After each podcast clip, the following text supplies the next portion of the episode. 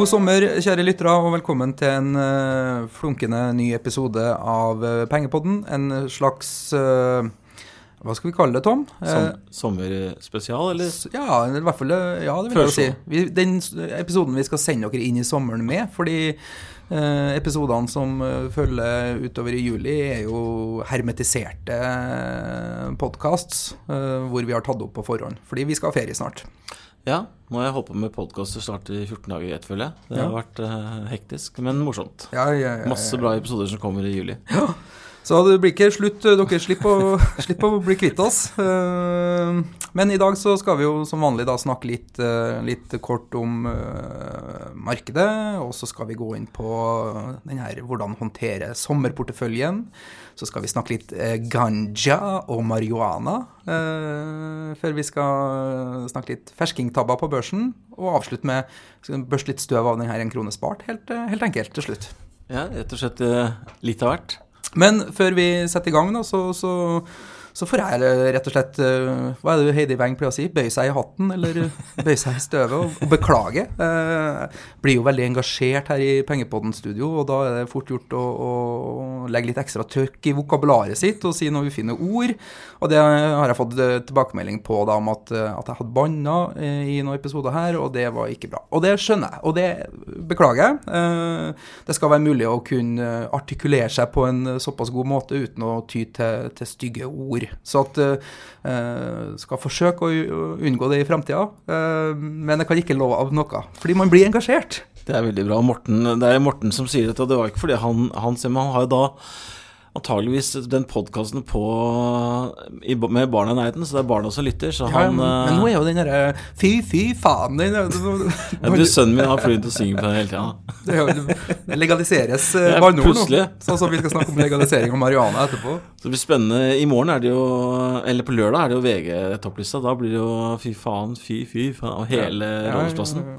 Ok, men da er i alle fall det sagt. En annen feedback eh, som jeg fikk etter den, den episoden når vi snakka om frivillig innskuddspensjon, var at uh, Og det er ikke et område som jeg er steingod på, vi har ikke produktet. Uh, jeg fikk noe tilbakemelding om at, at, frivillig innskuddspensjon lønner seg kun for dem som tjener over viss antall G. 7,1 G. 7,1 G, ja.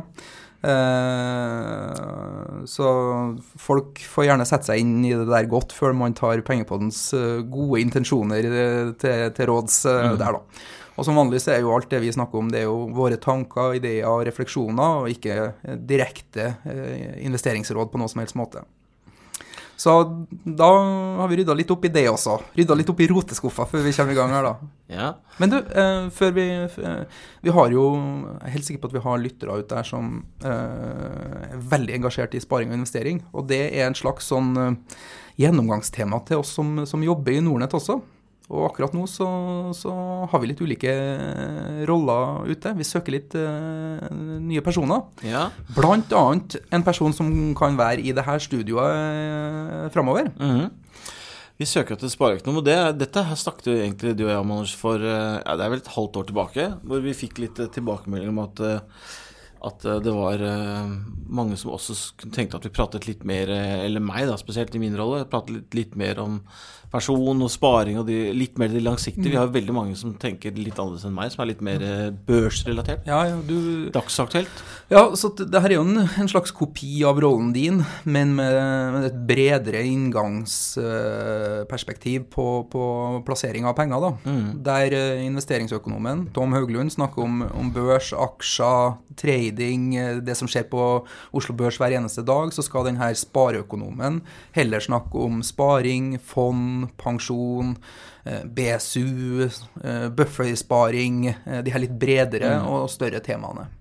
Og, så det blir veldig gøy. Ja. morsomt. Får vi, en, får vi, styrket det der, såkalt content-teamet vårt? Ja, og en ting er jo vi ønsker at, at, at spareøkonomen og investeringsøkonomen skal være der ute på barrikadene i media og være en talsperson for private sparere og investorer. En annen ting er jo at vi ønsker uh, i vårt arbeid her på, i Nordnett å, å produsere innhold som gjør våre kunder bedre til å plassere pengene sine, enten man er en sparer eller en investor eller trader. Så at nå prøver vi å finne en person som kan ta en del av den skalaen. Fordi vi har jo snakka litt om at du skulle også begynne å snakke litt om pensjon, men det faller ikke like naturlig for deg, Tom. Nei, det gjør ikke det. Nei. Vi, det har, vi har landet Nei, det. vi har gitt- opp det nå. Vi har land- landet på det. Så hvis eh, kanskje det er deg der ute, kjære lytter, som er den personen du leter etter, eller kanskje du kjenner noen, så Mm. Send inn søknad eller ta kontakt. Vi trenger en eh, Gjerne en kvinne. Ja, gjerne en kvinne. Det har vært artig. Mm. Og bare øh, som en add-on, vi, vi, vi rekrutterer ganske hardt nå. Vi har vokst eh, enormt mye de siste årene i Nordnett, men eh, vekstambisjonen og lista skal legges enda høyere, så vi trenger enda flere dyktige medarbeidere. Så vi søker bl.a. også en prosjektleder og en salg- og markedssjef. Spesielt den salg- og markedssjefstillingen er en veldig krevende stilling som handler om både fysisk salg og digitalt salg og all den innholdsproduksjonen vi gjør, da, sånn som podkast f.eks. Så at, gå inn på bloggen vår, der står det litt om de her rollene, eller på finn.no. om du. Om du ikke er aktuell, så del gjerne det glade budskap, så at vi får mest mulig flinke folk hit, så at vi kan lage så godt innhold til deg som lytter på som mulig. Nemlig. Bra. Du, før vi går inn på sommerporteføljen, så var jo det glade ansiktet til Tom Nordhaug i Finansavisen denne uka her også. Ja. Jeg sa jo fra til Finansavisen du må, du må endre Bare én kommentar. Du må endre Nordhaug til Nord Hauglie. Og så, så fikk jeg et svar. Ja, nå er det gjort. Men jeg fant Det var bare én feil, da. Ja, men Nordhaug var i, i børsintervjuet.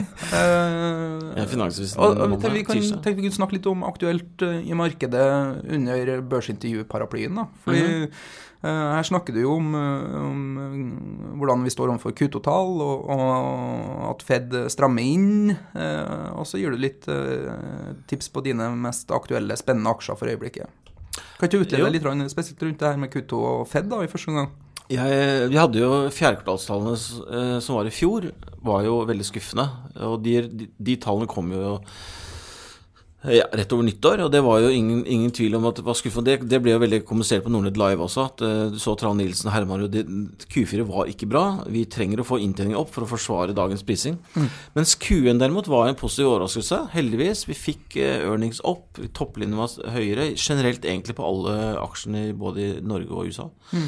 Så jeg føler at det er et ganske bra moment nå. Som, så jeg, jeg klarer ikke å se noen grunn til at det skal stoppe nå, eller at det skal svekkes uh, inn i eh, Q2. En av de sektorene som skuffet nå, var jo faktisk energisektoren. Sånn at, ok, oljeprisen er urolig, men, men de, opp, de hadde ikke så veldig bra tall i Q1 heller. Nei. Det var jo spesielt teknologi, det var biotek, det var konsum. Eh, sektor Bank. Bank, finans, gjorde det veldig bra. Eh, sånn at jeg føler vel egentlig at uh, vi er godt rusta for at eh, Q2 kan bli bra. Mm. Men som du også sier i børsintervjuet, så er det jo den underliggende inntjeninga i alle selskapene som er driverne for børsen på, på lang sikt. Og vi er vel fortsatt avhengig av at den veksten kommer opp, da. Uh, Så Q2 blir nok et litt sånn uh, proof to the pudding. Her må vi se vekst for at vi skal få noe mer moment i det her markedet. Det er helt riktig. Og det er klart at det er mange som påpeker om dagen at, vi har, at, vi, at børsene handler ganske høyt historisk, i forhold til historiske nivåer. Det er klart at da får du earnings opp, så vil jo på en måte P1 gå ned. Sånn at eh, vi, vi, er, vi er nok litt avhengig av at eh, Q2 blir også bra. Men Q1 var en positiv greie. Eh, men det var det jeg nevnte i Ja, fordi- var dette med omvendt QE. Ja, fordi nå, nå, markedet Nå fikk vi en renteøkning fra Fed i forrige uke. Eh, Det signaliseres ytterligere renteøkninger fra dem. Markedet priser også inn sannsynlighet for renteøkninger. Så, så det er jo egentlig sånn ferdigdebattert. Men eh, det her med at de har brukt masse penger for å kjøpe assets, assets, og sitter med en eh, en helt vanvittig stor mengde Nå skulle jeg til si et uh, eh, assets på bok som skal ut i markedet. Og det yeah. var du inne på. Jeg skal jo også si at Det kommer jo en episode litt senere i sommer eh, hvor vi har en økonom fra Nordea. Han syns jeg også forklarte at det snakket veldig mye veldig bra om dette her temaet. Men eh, for det, at det som er litt morsomt å se, er at i rentemarkedet har jo eh, markedet priser jo inn hva Fed skal gjøre i fem år. Det ligger jo i rentemarkedet. Og Fed sier jo at det kommer én renteheving til i år. Det blir da enten i september eller i desember. Eh, og så sier de selv at, det skal, at de legger an til tre neste år. Men hvis du ser på rentemarkedet, så priser de bare inn én neste år. Så rentemarkedet tror jo egentlig da ikke på Fed. Og det er litt interessant, for det er, hva man skal ta med seg av læring av det, er jo det at det, det betyr at da er i hvert fall ikke forventningene til veksten i USA enorm. Nei. Så, da, så det, er liksom, det gir det litt rom for at hvis Fed på en måte liksom må tone, tone rentebanen ned, så ligger det litt i forventningene. Ja. Men dette med omvendt QE, som jeg, var et ord som jeg fant på, er jo nettopp det som du var inne på, at, at Fed har jo sittet og kjøpt gjennom de QE1, 2 og 3 gjennom mange år, som de avsluttet i oktober 14, er jo at de kjøpte obligasjoner for å presse ned rentene. Det, det, har de jo bare Når de da kjøper, eller egentlig gir kreditt til disse bankene, mm. så har de holdt det flatt nå helt frem til nå. Men så har de sagt at nå skal de begynne å, å la disse obligasjonene gå til forfall. Og det de egentlig gjør da, da trekker de på en måte inn kreditt til bankene. Dvs. Si at de tar, tar, likviditet ut av markedet. Og det er jo liksom Det er veldig mange som er klare på at de har fuelet dette markedet med Det er litt som å fòre en eh, narkoman med heroin eller hive bensin på bålet. Bålet er det mange har sagt, da. Mm. Som har ført til at vi nå har litt høy prising i markedet. Mm. Men nå reverseres hele dette her. Rentene stiger, og vi får liksom likviditet tatt ut. Og da var mitt spørsmål til deg tåler vi dette her? Ja. Det er jo det store spørsmålet, og det er veldig, ingen som har noe godt svar på det. Eh, noen vil jo si at ja, men eh, stigende rente betyr at ting går bra. Mm. Men jeg er litt nervøs for den der eh, hvis vi får veldig mye høyrenter nå i USA i løpet av to-tre år, at mm. kapitalen vil gå inn i renter. da. Mm. Ja, så det var en, uh, min, min tanke rundt det. Du, også hadde ikke tenkt at vi skulle snakke så mye om olje, for vi, du er jo glad i oljen, så vi snakker ofte om det. Men du, i børsintervjuet så, så, drar du jo fram dine gode gamle favoritter, BVO, Songa og, og Subsea som en, mm. en, en, ny favoritt. da. Men oljen har jo vært tung i, i det tung. siste. Ja, og, uh, og, du er vel helt avhengig av å få oljeprisen opp for at, at det der skal være mm. gode investeringer for deg? Det, er, eh, det skrev jeg jo at subsidieringa er det avhengig av å få noe, få noe drag i oljeprisen. Eh, det er vanskelig der ute. Det er, disse, nei, store problemene er at disse oljelagrene er for høye. Vi får ikke lagrene fort nok ned. Og det er voldsomt fokus på denne skiferproduksjonen. Alle ja. retta mot den, eh, ser det ut som. Og nå kommer IA, altså amerikanske energi, energidepartementet, ut med en rapport igjen hvor de, hvor de faktisk øker etterspørselsanslagene sine for eh, opp, Nå nærmer vi oss snart 100 millioner fat. Vi er på, de sier 99,3 neste år, mm. i 18. Men problemet er at de sier at den etterspørselsveksten eh, den kommer jo også litt fordi vi har en lav oljepris. Mm. Det blir jo litt sånn. Men de sier at det blir kompensert med høyere produksjon fra USA. Så vi er litt like langt. Og den, denne rapporten kom forrige onsdag. Og da falt oljeprisen 2,5 mm. Så var det sånn, sånn Og så i går falt den plutselig igjen. og det, Plutselig så var den ned 2% Det er veldig svakt moment i oljeprisen, rett og slett. Mm. To ting til som vi var nødt til å touche inn på før vi går over på mer spørsmål. Eh, ganske spesielt. Eh, vi fikk jo beskjed her om at Infront var på vei på børs. Og plutselig så stoppa de bare hele prosessen, fordi det hadde kommet noen interessenter på banen. Så at, uh, om de børsnoteres nå, er usikkert. Uh, og i tillegg så har man Evry som gikk på børs denne uka. hvor de gikk på børs på 31 kroner, men at den dundrer ned i åpninga under 31. og det virker jo veldig rart for meg, da. Mm. Som, som, da har du liksom vært en en bookbuilding, og du har hatt kontakt med investorer som har kjøpt til 31, og så går de dønn ut og selger til tap, liksom. Det, det virker veldig kortsiktig. Hva, mm. hva, som, hva, kan dynamikken være som forklarer noe sånt, eh, Tom? Hvis vi begynner med det første med Infront, var jo, var jo det at de skulle hente inn 100 millioner eller skulle, altså i en IPO-prosess skulle de hente inn 100 millioner, og da går de ut og gjør en bookbuilding, eller altså en roadshow på det. Og så ser de da at de har fått interesse på egentlig hele selskapet. Er det det de har sagt? Så de stoppet prosessen. Eh, det er ikke dermed sagt at det ikke blir børsnotert, men antageligvis det som skjer er det på bakrommet, er at de går inn i en due diligence-prosess. Det er sånn som det ofte skjer, da. Mm. Dette snakket de jo litt om uh, Flere selskaper, nå kommer jeg ikke på hvem det er de snakker om, som uh, Jo, Archer nei, Det er en helt annen story, egentlig. Men Archer er jo medeier i et stort selskap som kan potensielt være en stor verdi av Archer. Det selskapet har også skapa IPO i USA, og da er det sånn snakkes om at det skal ta seg børs. da. Så det som skjedde med Infront, er at, du får en, at noen store har sagt vet du hva, vi er interessert i hele selskapet, kan vi gå inn i en due deal med dere? Det er ikke det de sier, men det er det som skjer. Og da stoppet alle prosessene antakeligvis i en til to måneder. Og så får vi se om det blir noe av det. Hvis ikke, så, så kommer de tilbake. Og det mm. sier de, da. At det, det er ikke så at vi avslutter prosessen, men vi utsetter. Mm. Når det gjelder Evry, så så har jeg ikke heldigvis ikke fått sinte tilbakemeldinger på det, men jeg hinta litt til det forrige gang og sa at den aksjen er det noen jeg faktisk vurderte å shorte, så er det den. Mm. Eh, jeg syns den prisingen er altfor høy. 11,5 milliarder kroner for et selskap som ble tatt av børs på 4,5 milliarder for et par år siden. Og, eh, ja, jeg syns den der var stivt prisa. Nå gikk den ut på rangen, var 31 til 39. Den ble satt på 31. Det lukter jo litt sånn Her er litt eh, men er det investorene som har kjøpt i eh, børsnoteringa, som blir nervøse, da? Som, som lemper ut på åpning? det på... blir ofte sånn at eh, når du gjør disse IPO-ene, at uh, de ser an veldig åpningskursen. Og idet aksjen går under åpningskurs, så er det ofte mange som skal bare ut. Fordi at de ser at dette funker ikke. Når vi gikk inn i sending her, så var den var den i 29,20 eller noe. Ja. Liksom på en halvtime så falt den to kroner. Så jeg har en bad feeling på den ja. noteringen der. Jeg Men samtidig det er et spennende selskap som er godt posisjonert innenfor eh, teknologi, som eh, det blir mer av i framtida. Absolutt, det er ikke noe galt på selskapet. Jeg, jeg følte bare at prisingen var litt, at de, de, de var litt Dette er jo P-fond, ikke sant. P-fondet har jo den tendensen at de skal ta det på børs senere. Og så har jo de bindingstid i seks måneder, så det vil si at markedet vet jo at det kommer masse mer aksjer ut i markedet. Tom, vi skal snakke om, eh, om uh, sommerporteføljen. Uh, vi har fått et spørsmål fra Aksje-Jørgen. Ja. Uh, han har et spørsmål til Pengepodden. Eh, hva tenker dere om porteføljene deres om sommeren når dere tar ferie og ikke overvåker aksjene deres i samme grad som ellers? Selger dere ut deler av beholdningen før dere drar på ferie, eller hva? Og Ja. her er vel du litt De fleste er som Aksje-Jørgen her, da. At, at, at sommeren når man tar ferie, er en periode hvor man følger med litt mindre. Men du er vel kanskje tvert imot. Da er det ingen andre forstyrrende faktorer, så da kan du hengi deg fullstendig til, til, til børsmeldinga. Det er det spareøkonomen kommer inn i bildet.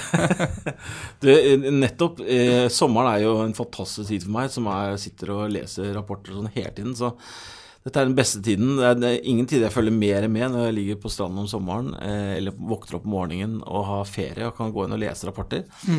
Så mm, Så du tar ikke noe break fra porteføljen? Nei, langt ifra. Jeg har, men jeg syns jo det er deilig Jeg må jo si at det, det jeg pleier å gjøre, er at jeg ikke liksom, Når jeg satt og tradet før, da, sånn som nå har jeg jo en annen situasjon hvor du har bindingstid, men før når jeg tradet aktivt, så er det ingen tvil om at jeg øh, la ned den øh, aktive tradingen. For da, da har man jo mye mer sånn Man girer litt, man tar mer risiko. Du har mer liksom Jeg sitter jo ikke og følger på kursene hvert sekund. Nei. Men jeg mye mer øh, Jeg sitter og leser mye mer Får fulgt med mye mer på rapporteringssesong, da. Som begynner gjerne sånn 10. juli. For at da øh, Når rapporteringssesong her under en vanlig hverdag har får ikke tid, liksom. Nei.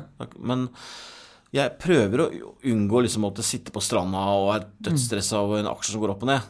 Det, så jeg tar ned giringen sånn, men sånn som nå som jeg sitter her i dag i, i Nordnett, så så kommer ikke jeg til å gjøre noe med porteføljen. Da er jeg jo godt for Nå gleder jeg meg egentlig litt til Q2, for at øh, jeg har jo positiv øh, feeling på det. Men på et generelt nivå så er det jo viktig at sommeren er jo en tid hvor du skal kose deg med familien og skal ta vare Ja. på andre interesser. Så liksom hvis man har litt sånn, hvis man har litt sånn urolig magefølelse rundt porteføljen, så vil jeg definitivt anbefale å kanskje vekte seg litt ned for å unngå nettopp Ja. å sitte og stresse. Og, Litt avhengig av hvordan porteføljen din ser ut også, eh, tenker jeg. Hvis du sitter i fond, så sitter jo profesjonelle forvaltere egentlig og tar de her valgene for deg, eh, og kanskje ikke noe behov for å, for å redusere noe eksponering da. Sitter du med en aksjeportefølje, så, så kan du jo vurdere litt hvor stor risiko er det i de aksjene du sitter med i porteføljen. Har du aksjer som, som er veldig sensitive og som reagerer ekstremt på nyheter, så, så, så kan det jo være kanskje lurt å selge seg ned i dem på, på forhånd. Eh, eventuelt da ja, finne et nivå som du er, du er liksom fine med å liksom la porteføljen eh, ligge og, og bare slappe av, eh, mens du også slapper av, helt enkelt. Eh, du kan jo også veksle aksjer til fond, da, eh, hvis du ønsker å, outsource forvaltninga di. Mm. så, så slipper du å tenke så mye på det, da. Eh, Men her er folk forskjellige igjen. Det er vel sikkert dem som også eh, Nei, det er i juli nå skal jeg ha fri, liksom. Selge Ja. av hele porteføljen min, og så er det liksom fullstendig mindfulness og, og, Det har jeg og, også og fri. Mm. Bare sånn Nei, nå tar jeg fri. Eh, Veldig deilig å liksom ikke ha noen store posisjoner. Men jeg syns også tiden synes også sommerfin, sommertiden er en fin tid å reflektere litt over hvordan jeg ønsker at porteføljen skal se ut fremover. Eh, Kanskje gjøre litt justeringer. Du har tid til det sånn Litt ro i Absolutt. kroppen. Jeg tror det, det, det tror jeg er en veldig godt poeng, at bruk eh, sommerferien til, til litt refleksjon og, og læring. Eh, det er jo en tid hvor du kan lese litt bøker og tenke over hva du har gjort. Eh, ofte, og det er en, sånn, en parallell til det, så ser man jo ofte at, eh, at en del ledere ofte gjør sånn eh, grep, strategiske grep og, og endringer etter ferie, fordi at det, det er en luke eh, hvor man da ikke sitter i den her støyen til daglig, men at man får liksom trukket seg litt tilbake, man får komme opp i helikopteret for det store bildet, eh, og så ser man hva man må gjøre. Da. Det kan jo også være en eh, periode for porteføljen din å tenke over litt hva du har gjort, og hvilke feil du har gjort, og hva du kan lære av det. Eh, eller helt enkelt les bøker, eller det er en ypperlig tid å ligge i hengekøya eller ligge på stranda og høre på podkast, f.eks. Ja, nei, Ikke bare Pengepodden, penger på den, men der finnes det jo noen flere finansielle podkaster både i Norge og, og internasjonalt Mm. som, som kan bidra til, til læring. Jeg tror, tror også det, i hvert fall Som sagt, når du satt og tradet sånn som jeg gjorde mye før, så var en av mine svakheter var at du blir veldig trangsynt. Ikke sant? Du blir veldig sånn, du blir sittende og se på Henger opp i kursen der og da hele tiden. Mens du får på en måte litt, som du sier, da. Kommer deg litt unna og Og så har du også dem som, som kanskje ikke har et så aktivt forhold til porteføljen sin eh, mens man er på jobb, da. Som eh, i en sommerferie faktisk får tid til å gå inn og, og, og rydde opp litt og luke litt i, i ugresset, rebalansere porteføljen sin og, og tar noe grep, da.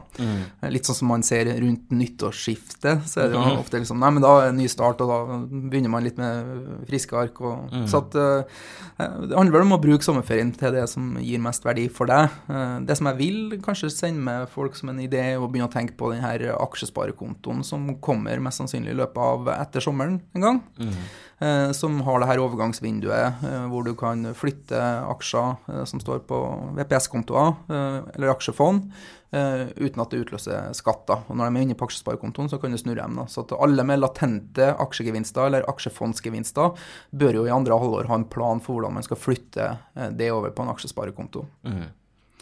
Når det er sagt, så liksom, man ser jo Jeg skjønner ikke helt hvordan Alle teleselskapene har jo gjort det her ta med data nå. Ja. Men du, du kan også ta med porteføljen til utlandet. Eh, Rollover? Ja, data rollover. Portefølje rollover. Eh, For det finnes jo noen eh, apper som du kan sørge for at du er logga på da, og kan følge med selv om du ikke sitter foran PC-en din på jobb, eller hvor du nå enn er, liksom. Så at eh, her har jo Nordnett både en app, og vi- Shareville har jo en egen app også. Og Shareville-appen er litt fin, da. Man kan kanskje ha med seg i porteføljen Nei, i sommeren, fordi har du en gang logga inn i den, så, så får du også uh, slippe til å logge inn hver eneste gang for å få opp eh, porteføljen din. Du ser da bare eh, prosentvis utvikling og ikke verdiene dine. Da. Så gjør det litt enkelt for deg å følge med. da. Hver, eh, I lunsjen hver dag så kan du bare ta opp Shareville-appen, så ser du litt hvordan aksjene eller fondene i porteføljen din utvikler seg. Altså jeg også prøver å ha minst mulig liksom, PC-en oppe på, i sommer, så jeg har, har liksom de aksjene jeg følger tettest da, på telefonen og sånn. Gå inn litt i ny og ne. Ja. En annen eh, kjent og kjært eh, sommertips er jo å sette opp eh, kursalarmer og nyhetsalarmer, så at du slipper å scrolle nettet for å lese om selskapene, eller newsweb, eller gå inn og se. Sett en kursalarm på de aksjene du har i porteføljen som du vil ha melding om. Hvis den aksjen går over 100 kroner, så vil jeg ha en SMS eller en e-post. Hvis den går under, osv. Så, videre. så det kan også være en, en, et moment for å få ned hvilepulsen i sommer. På samme måte nyhetsalarmer. Hvis denne aksjen eh, nevnes i en nyhet, så vil jeg tilsendt e-post eller eh, en SMS, da. Så er det også dette med at man kan, som du snakker om, lese bok sånn. Jeg, jeg er jo så heldig nå, for nå, nå som jeg jobber i Nordnett, så kan jeg si til kona mi at jeg, at jeg jobber når jeg sitter og leser disse rapportene. Men før så har hun vært så gæren på at jeg sitter og leser disse aksjerapportene døgnet rundt om sommeren. Ja. Men eh, det er en fin tid å kunne sette seg ned og lære litt selskapet da. For at, uh, i hvert fall de selskapene du selv har investert i, at du liksom, kanskje tar det som en liten lekse at ok, hvis du sitter på fem aksjer, at jeg leser kvartalsrapporten til de fem selskapene, du lærer veldig mye av det. Ja, ja.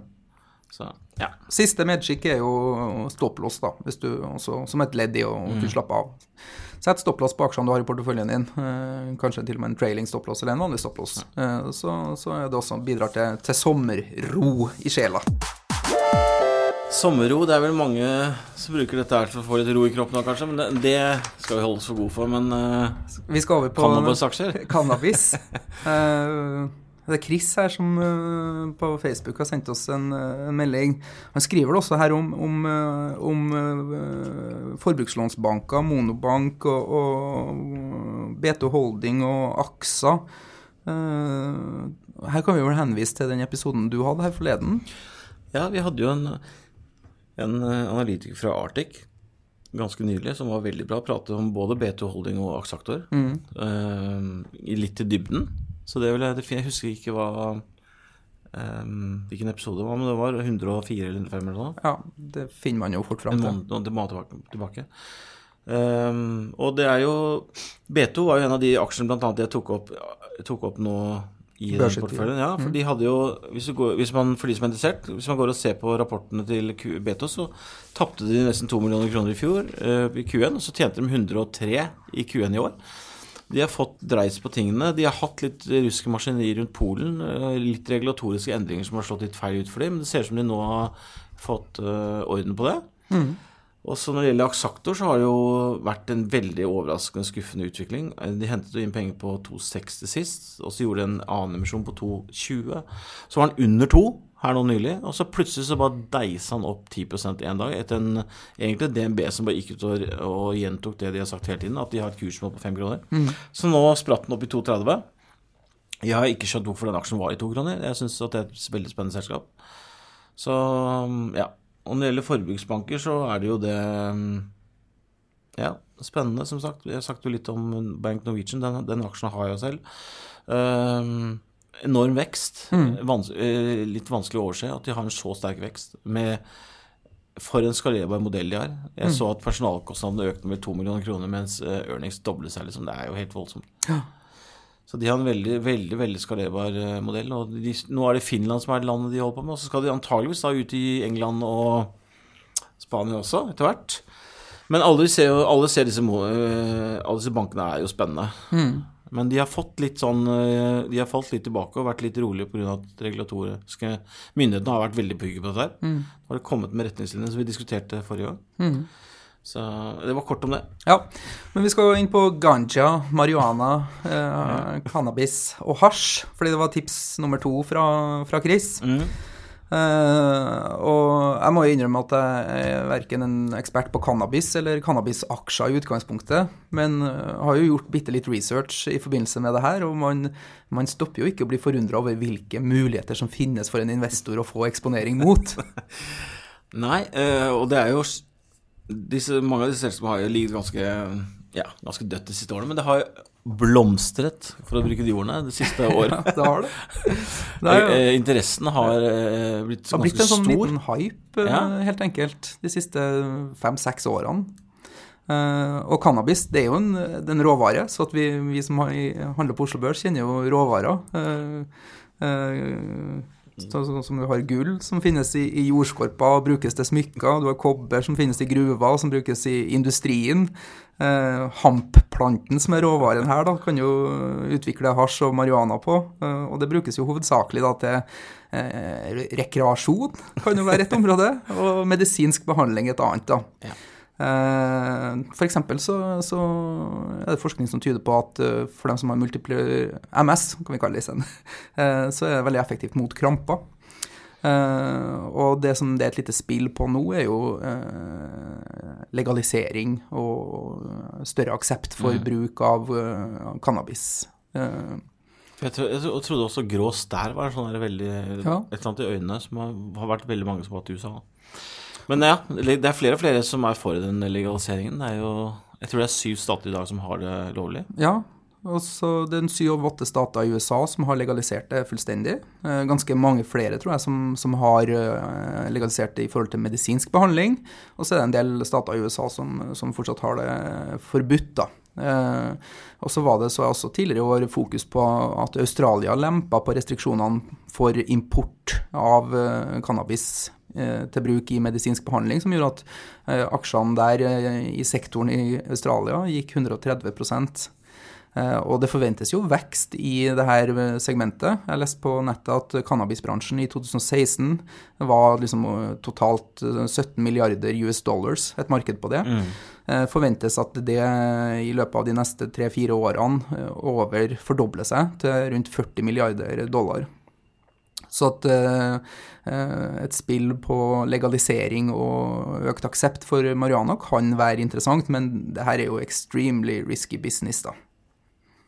Og en, eh, i forhold til det, det, USA og Canada, hvor veldig mye av det her skjer, Mm. i hvert fall i forhold til investeringer blant våre kunder. Eh, og da har du jo også noe som blir trukket fram som en økt risikofaktor i dag, er jo Trump-administrasjonen, og hvordan de stiller seg til, til legalisering av, av marihuana og, og, og cannabis. Så er det masse utfordringer, andre utfordringer også. Eh, det er liksom ikke noe 100% sosialt aksept for det i USA. Eh, ta, Colorado var jo en av de statene hvor det ble eh, legalisert. Men bankene nekter jo fortsatt å la de her selskapene opprette kontoer og få plassert penger der. Så at, mm. selv om det er lovlig i Colorado, da, så er det jo fortsatt en, en business som er avhengig av bruk av cash eller mm. elektroniske valuta. da. Eh, som gjør det litt, eh, litt vanskelig. Det er vel en bransje som har vært preget av ganske mye cash? Ja, det har det vært tradisjonelt, ja, tror jeg. Lite skatt og mye cash. Eh, ser, ser, men tilbake til det med cannabisaksjer. Det, det, går jo an Jeg fant jo da en, en indeks som heter marihuanaindeks. Mm. Den kan man gå an og se på. Den, den har da 28 største selskapene i Canada og USA. Og jeg blir litt overrasket når jeg ser at noen av disse selskapene er jo faktisk ganske store. Mm. Uh, noen av de har jo Det er GW Pharma er jo markup på nesten 3 milliarder dollar. Mm. Så, men, men, det skal legges til at det er jo ikke et rent cannabisselskap, heller. De uh, produserer gjødsel og Agriculture. Uh, agriculture hage- og landskapsdyrkning. Mm. men de har jo gjort oppkjøp innenfor cannabis som, som, for å posisjonere seg i den bransjen mm. også. Så så jeg at uh, Toronto har du jo en ETF som jeg fant, som heter uh, Horizon Medical Mariana uh, Life Science ETF. Ja. men den har jo, som du sikkert sjekket også, volatil. Men den har så godt som en, gikk som en kule i fjor. Mm. Fra 6, rundt sånn Røffe tall rundt 60 til 170, så gikk nesten tregangeren fra sommeren i fjor til ja, nyttår i år. Og så i år har den hatt litt eh, er nede på stengt 107 i år. Mm. Så den har falt litt i, da, i år, da. Men eh, ja, dette er en bransje som jeg aldri har tenkt på å titte på, men litt, jeg blir litt nysgjerrig når jeg ser det. Det er jo mm. søren meg Nei, og Det er jo bra å Søke opp denne her Horizon Marihuana Life Science ETF, så vil man også se hvilke aksjer de er posisjonert innenfor, hvor de har de største posisjonene så vil man få litt inspirasjon i forhold til hvilke selskaper man kan investere i. da. Det skal sies at det er de fleste selskapene innenfor denne bransjen er jo notert i USA og Canada. Nordnett tilbyr jo handel i USA via et internasjonalt bank som heter Pershing. 250 eh, av de selskapene som er direkte eller indirekte tilknytta marihuanaindustrien, har de eh, valgt å, å, ikke tillate av etiske årsaker. Mm. Eh, men det er flere selskaper, og alle på Canada-børsen som vi tilbyr, kan du jo handle. Så det er et ganske stort utvalg der. Og så har du jo noen nordiske også. Den som er liksom mer indirekte. da, fordi En ting er jo liksom du kan, uh, du kan investere i dem som dyrker cannabis, typ cannabisproduksjon. Uh, men så har du også cannabisservice, sånn som oljeservice. de som produserer lysrigger og drivhus og annen type infrastruktur som er nødvendig for å dyrke marihuana på en effektiv måte. Og Der var det jo veldig hype rundt et selskap som het Helio Spektra for eh, et år eller to siden, som produserer sånne LED-lamper. Mm -hmm. Som visstnok da var veldig, veldig eh, effektiv da, for, mm -hmm. å, mhm. for, å, få marihuana til å, til å gro Vokse. skikkelig. Og riktig belysning er visst eh, veldig viktig da, når man skal gjøre det, gjøre det her. Eh, så, det er en sånn kjensgjerning i USA. Så har du jo også en annen del av industrien som er cannabis-brukerutstyr. Jeg vet ikke om, jeg kjenner ikke noen selskaper der, da, men uh, en pipe, for, pipe for eksempel. da. Nei, men Det er litt morsomt, for at, uh, jeg har jo bodd i USA fem år. Og det er jo sånn, uh, hvis du kjører forbi et hus som det er masse lys i midt på natta, så er ganske, kan du være ganske trygg på hva det er. Eller, eller hvis du har et, kjører forbi et hus hvor liksom du har sånn sølvpapir foran vinduene ja, for å skjule lyset, ja. så er det sånn uh, så er det gjerne at det er, da er det mye lys i bakgrunnen der. Ja. Så. Men uh, det som jeg leste litt på, på nett, da, var at uh, det var en referanse til, til gullrushet i Klondyke, hvor alle sammen skulle utvinne gull fordi man skulle bli rik på det. Eh, og det faktum var jo at de eneste som ble rik på det, var de som eh, solgte utstyr. Spader, og utstyr, hakka og, og sile og sånn sånn her. Eh, så det, jeg tenker meg at der denne bransjen og industrien er i dag, så er nok det en, en ganske fin approach til en eksponering da, mot industrien. Eh, Kanskje litt tryggere. Ta f.eks. det her store selskapet på, på New York Stock Exchange, Scott's Miracle Grow, som, som uh, produserer veldig mye uh, til liksom alt som gror, da. Eh, men som også posisjonerte seg mot, mot cannabisbransjen, er nok mer som, Det blir mer differensiert, da, i og med at de er ikke avhengig av at det her blir legalisert og, og blir en sosial aksept for det, for at de skal ha en mulighet til, til å vokse videre. Men på en litt annen side av dette med eh, aksj, cannabis og den legaliseringen som har vært i USA, er jo at de mener jo selv at det, det er en enorm stor kriminalitet og kartellvirksomhet i bakgrunnen her som, blir, som vil stoppe, da, hvis vi legaliserer det. Så vi får se. Jeg så- også et annet selskap som driver med for, fors- eh, sikring av eh, og security rundt eh, disse selskapene, som var børsnotert. Så, ellers så får du Ellers så har jeg en morsom eh, Siden vi har en sånn litt lettere sommerepisode, så anbefaler jeg å gå og se på Det er jo noe som heter Luksusfellen. Men uh, godeste Kristian Valen han har lagd noe som heter Luksussmellen. og den ene episoden er ganske kul, for da, da hjelper han en, en eh, tigger, skråstrek narkoman, sitter på gata. Aha. Og da På slutten av sendingen så er det ofte sånn at han kommer tilbake til Trege for å se om han har eh, fulgt planen, da. Og da, det har han gjort, altså da tar Valen med seg en sånn marihuanaplante og sier Se her, du kan ta den, og så få den til å gro, så kan du spe på inntekten din. Det er faktisk ganske morsomt. Luksussmellen ligger på YouTube. Ja. Vi må vi se da, Et sånn generelt øh, generelt prinsipp da når du investerer, at du må vite hva du investerer i. Eh, Kjenn produktet, er jo er alltid en fordel. Eh, Så går du for GW Pharma, så må du kanskje liksom teste ut den cannabisbaserte medisinen deres, eller eh, Aurora Cannabis i, i, i- Canada, eh, som lager eh, cannabis. Så, så, så det kan jo være en unnskyldning for å teste det ut, da. Hvis man da som investor eier litt av selskapet. Ja, ikke sant? Ja, det finnes mye. Du har også noe som heter Insi Therapeutics på, på New York Stock Exchange. Cara Operations i Canada. Eh, jeg tror det enkleste er å gå inn og, og, se litt på de her ETF-ene, eh, og, og se hvilke selskaper de er investert i, da. Nemlig. Eh, men den verste hypen rundt cannabisaksjer har nok lagt seg litt, rann, men det er en liten artig ting å Det kan blomstre opp igjen. Skal vi gå, til, skal vi gå videre? ja, vi gjør det. Vi har et spørsmål fra Henning Tveit. Han har ferskingtabber. Den var, litt, den var bra, syns jeg. Fordi at en av mine et av mine selskaper betaler ut solid utbytte, og så faller aksjen, og jeg ryker på stopplås.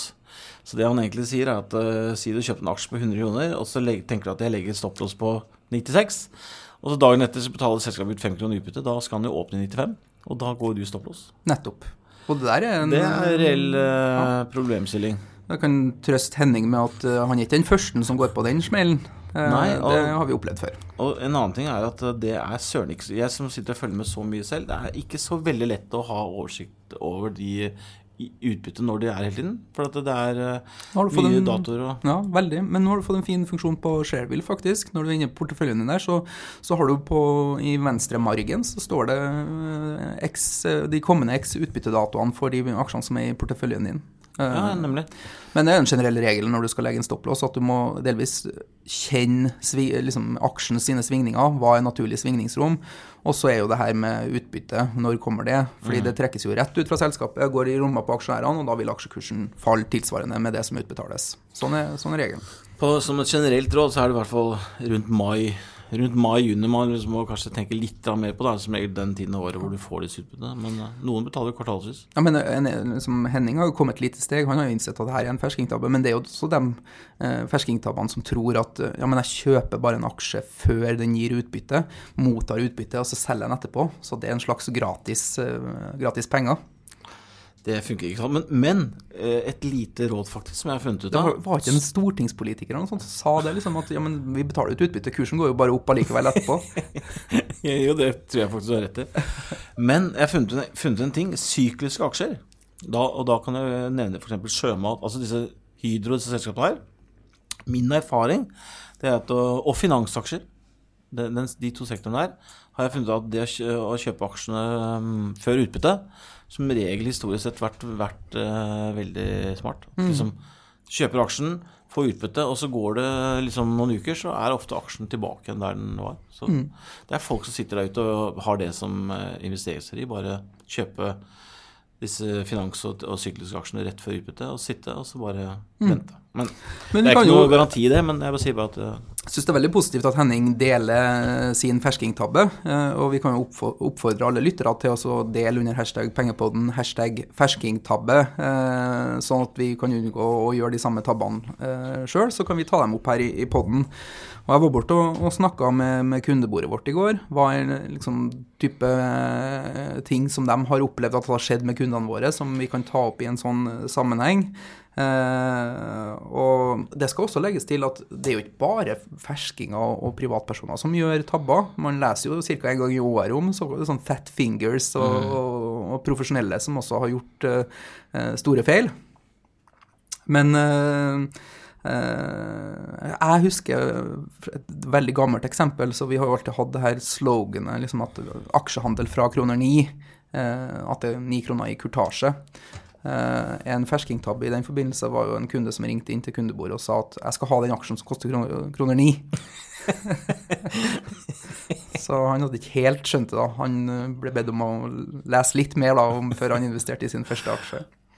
En annen ferskingtabbe er jo å møte opp på Oslo Børs for å kjøpe aksjen din. Ja, ja, ja. Der kommer det stadig vekk folk som tropper opp med lommeboka og skal ha én aksje i Statoil. Ikke sant? Jeg har jo, Hvis jeg skal nevne noen selv innimellom her, så har jeg jo Min klassiske tabbe er jo å, å, glemme å fjerne stopplås. Mm.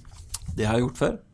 At jeg sier at aksjen ligger 110, og så jeg at jeg legger igjen en stopplås på 96, og så Kanskje blir jeg nervøs på 98, så selger jeg på 98. Mm. Og så glemmer jeg å si ifra til megler, eller hvis jeg gjør det digitalt, da, at jeg fjerner den, og så ender jeg short. Mm. Og det Kanskje man da har på en måte egentlig litt lagt den aksjen vekk. Mm. Så da tenker man ikke noe mer over det, og så plutselig så er man short. En annen ferskingtabbe knytta til stopplås, som stopplås er jo litt uh, komplisert. Uh, man skal tenke seg godt om når man legger en stopplåsordre, men du må jo alltid legge en triggerkurs som angir når denne ordren skal aktiveres og gå på børs. Og så legger du selve ordren med en limitordre. da. Mm. Uh, mange tenker jo motsatt når de skal legge den her, så de legger jo triggerkursen høyere enn en siste omsatte kurs, så man legger ingen liksom, sikkerhet på nedsida. Nemlig. At, uh, da skjer det ikke så mye? Nei, da skjer det veldig lite. Da kan det gå i kjelleren. Så en annen, en annen ferskingtabbe er jo eh, som vi dessverre opplever innimellom, eh, og det er kanskje det tristeste som skjer eh, i bransjen, og som jeg opplever med våre kunder. Det er kunder som er nye, eh, og som eh, skal kjøpe en aksje og så setter de inn en stor mengde penger hos Nordnett, og så går de og kjøper eh, aksjenavnet, men så står det TR bak aksjenavnet. De kjøpte den fordi den var billigere enn den andre. Statoil, Statoil TR. Så har man kjøpt en tegningsrett istedenfor aksjen, og så følger man ikke med, man vet ikke hva man har kjøpt. Går den til forfallsdato, og så har man ikke utøvd retten sin, og så blir det verdiløst. Og Der har vi hatt tilfeller av kunder som har tapt en halv million på å gjøre det der. Og det er, det er, det er jo en ferskingtabbe, men det er jo bare utrolig, utrolig trist. Mm. Ja, det er jo grusomt, egentlig. Vi har, sett flere tilfeller der, som du sier. og at det er jeg skjønner at det ikke er så lett. og det, Jeg vet ikke om det er det at børsen, De prøver jo så godt de kan å informere, men det er, det er som du sier. Man kjøper og ser at den er billig. Mm. Vi har jo også hatt Det var jo Jeg prøvde å hjelpe én person, faktisk. Eh, kanskje han har lyttet, det tror jeg faktisk han er. Eh, I fjor var det et selskap som hvor de kjørte tegnestedsperioden i, midt i sommerferien. Ja. Var en veldig kort periode. Det var et IT-selskap eh, over 14 dager. Hvor han rett og slett ikke fikk det med seg. Han var på telttur og sånn. Fikk mm. ikke med seg at, at det var en reparasjonsemisjon i den perioden. Og aksjen handlet jo mye høyere enn hva du kunne kjøpe reparasjon på. sånn at det, det var veldig synd for han ikke være med. Var in the money. Han prøvde, ja. Han prøvde jo virkelig å klage og sendte melding til selskaper og prøvde å få meg til å hjelpe litt. Men det er liksom ikke så mye å gjøre når selskapet har gjort sin De har meldt og det sagt fra og gjort alt de kan underveis. Men man har rett og slett bare ikke fulgt med. Nei. En annen ferskingtabbe, altså en annen tabbe man kan gjøre i tilknytning til, til tegningsretter, er jo eh, å gå ut i markedet og, og, laste opp. Og når man faktisk skal utøve dem her, så må man jo passe på at man har eh, likviditet til å faktisk kjøpe de underliggende aksjene eh, som det gir rett til også. Eh, men så ender man opp da med at ja, men jeg, jeg har da ikke råd til å kjøpe alt det her. så, det, veldig, det, tenkte jeg ikke på, men det er et godt så, poeng. Så, så, må man ut og selge av tegningsretter isteden. Så at, uh, man kunne ha gjort det regnestykket litt før, da, så hadde man sluppet en runde med kurtasje. Det, det, er sant. For man kjøper jo kjøper du, kjøper du 3000 retter, så kjøper du 3000 aksjer til den kursen også. Mm. Som, uh, jeg har én til da, som jeg kan nevne før vi går videre. Mm. Og det ser vi at også skjer titt og ofte. Men det er nok også en, naturlig eh, greie, fordi at folk vil gjerne liksom ta baby steps når de kjøper sine første aksjer. Eh, men man kan finne en aksje som man syns er interessant, eh, og en aksje kan jo koste liksom ti øre, eller den kan koste flere hundre kroner eller tusen kroner. Eh, men si at man da en Man velger å kjøpe én aksje da fordi at man vil teste det. Eh, og så kjøper man en aksje, den koster fem kroner, og så kommer kurtasjen på 79, da. Da blir det tøft å få det til å bli positiv avkastning. må, ja. Når uh, kurtasjen du betaler, blir tolv ganger dyrere enn uh, en aksjen du kjøper, da. Ja. Så. Det er også en bra fersketabbe. Mm. Og det med minstekurtasje.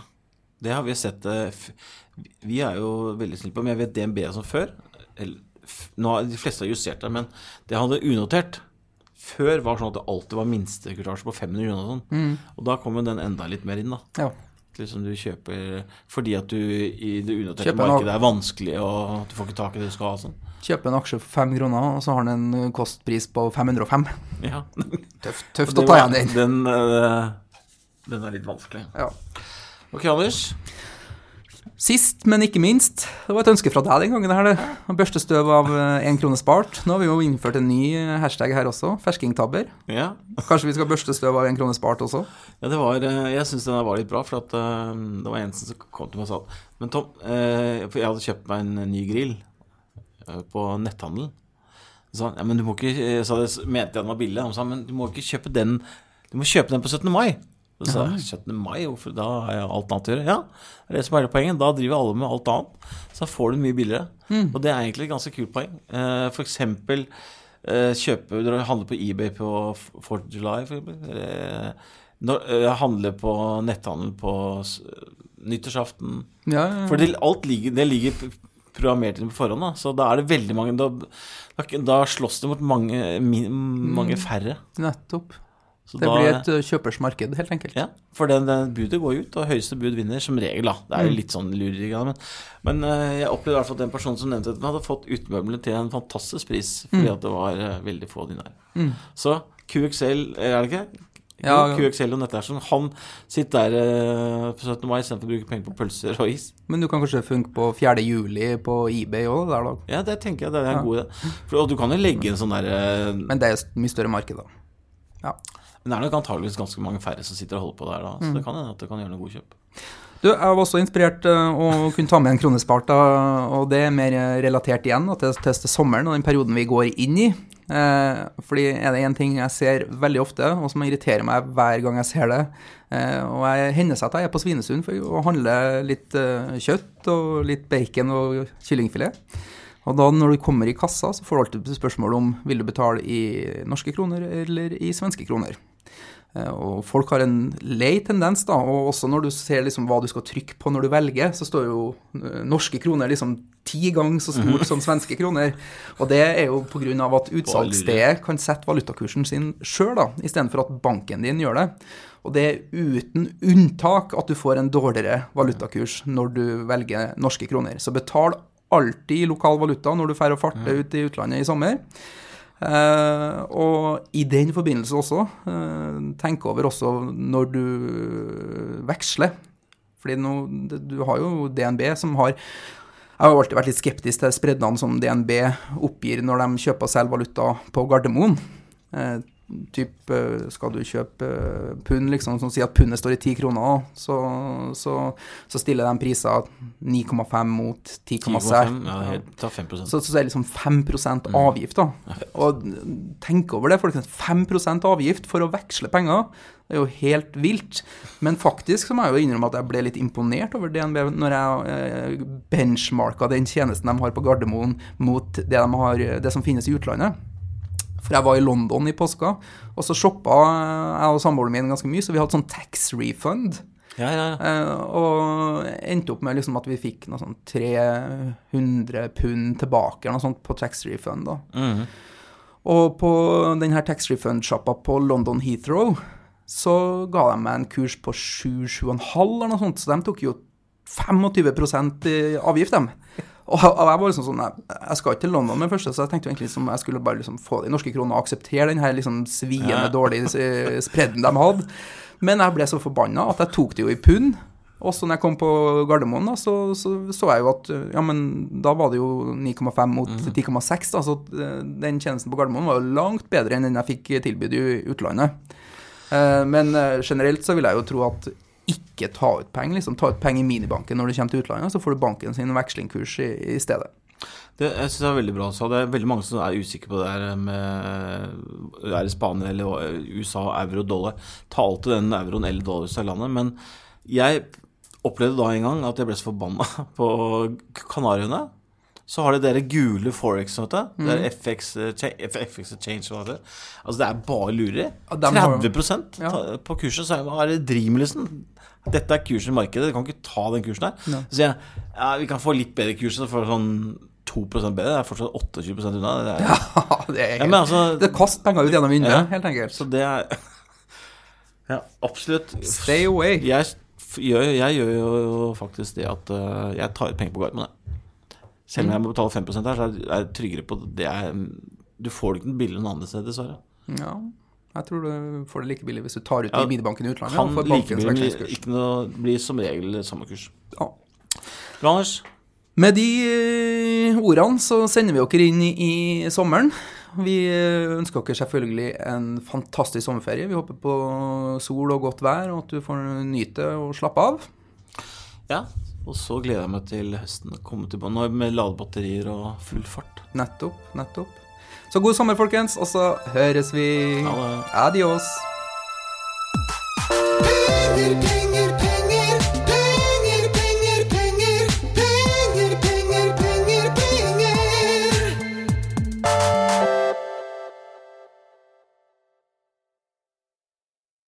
Denne podkasten skal anses som markedsføringsmateriell, og innholdet må ikke oppfattes som en investeringsanbefaling. Podkasten er kun ment til inspirasjon og informasjonsformål. Nornett tar ikke ansvar for eventuelle tap som måtte oppstå ved bruk av informasjonen i denne podkasten. Les mer på disclaimer-siden på nornett.no.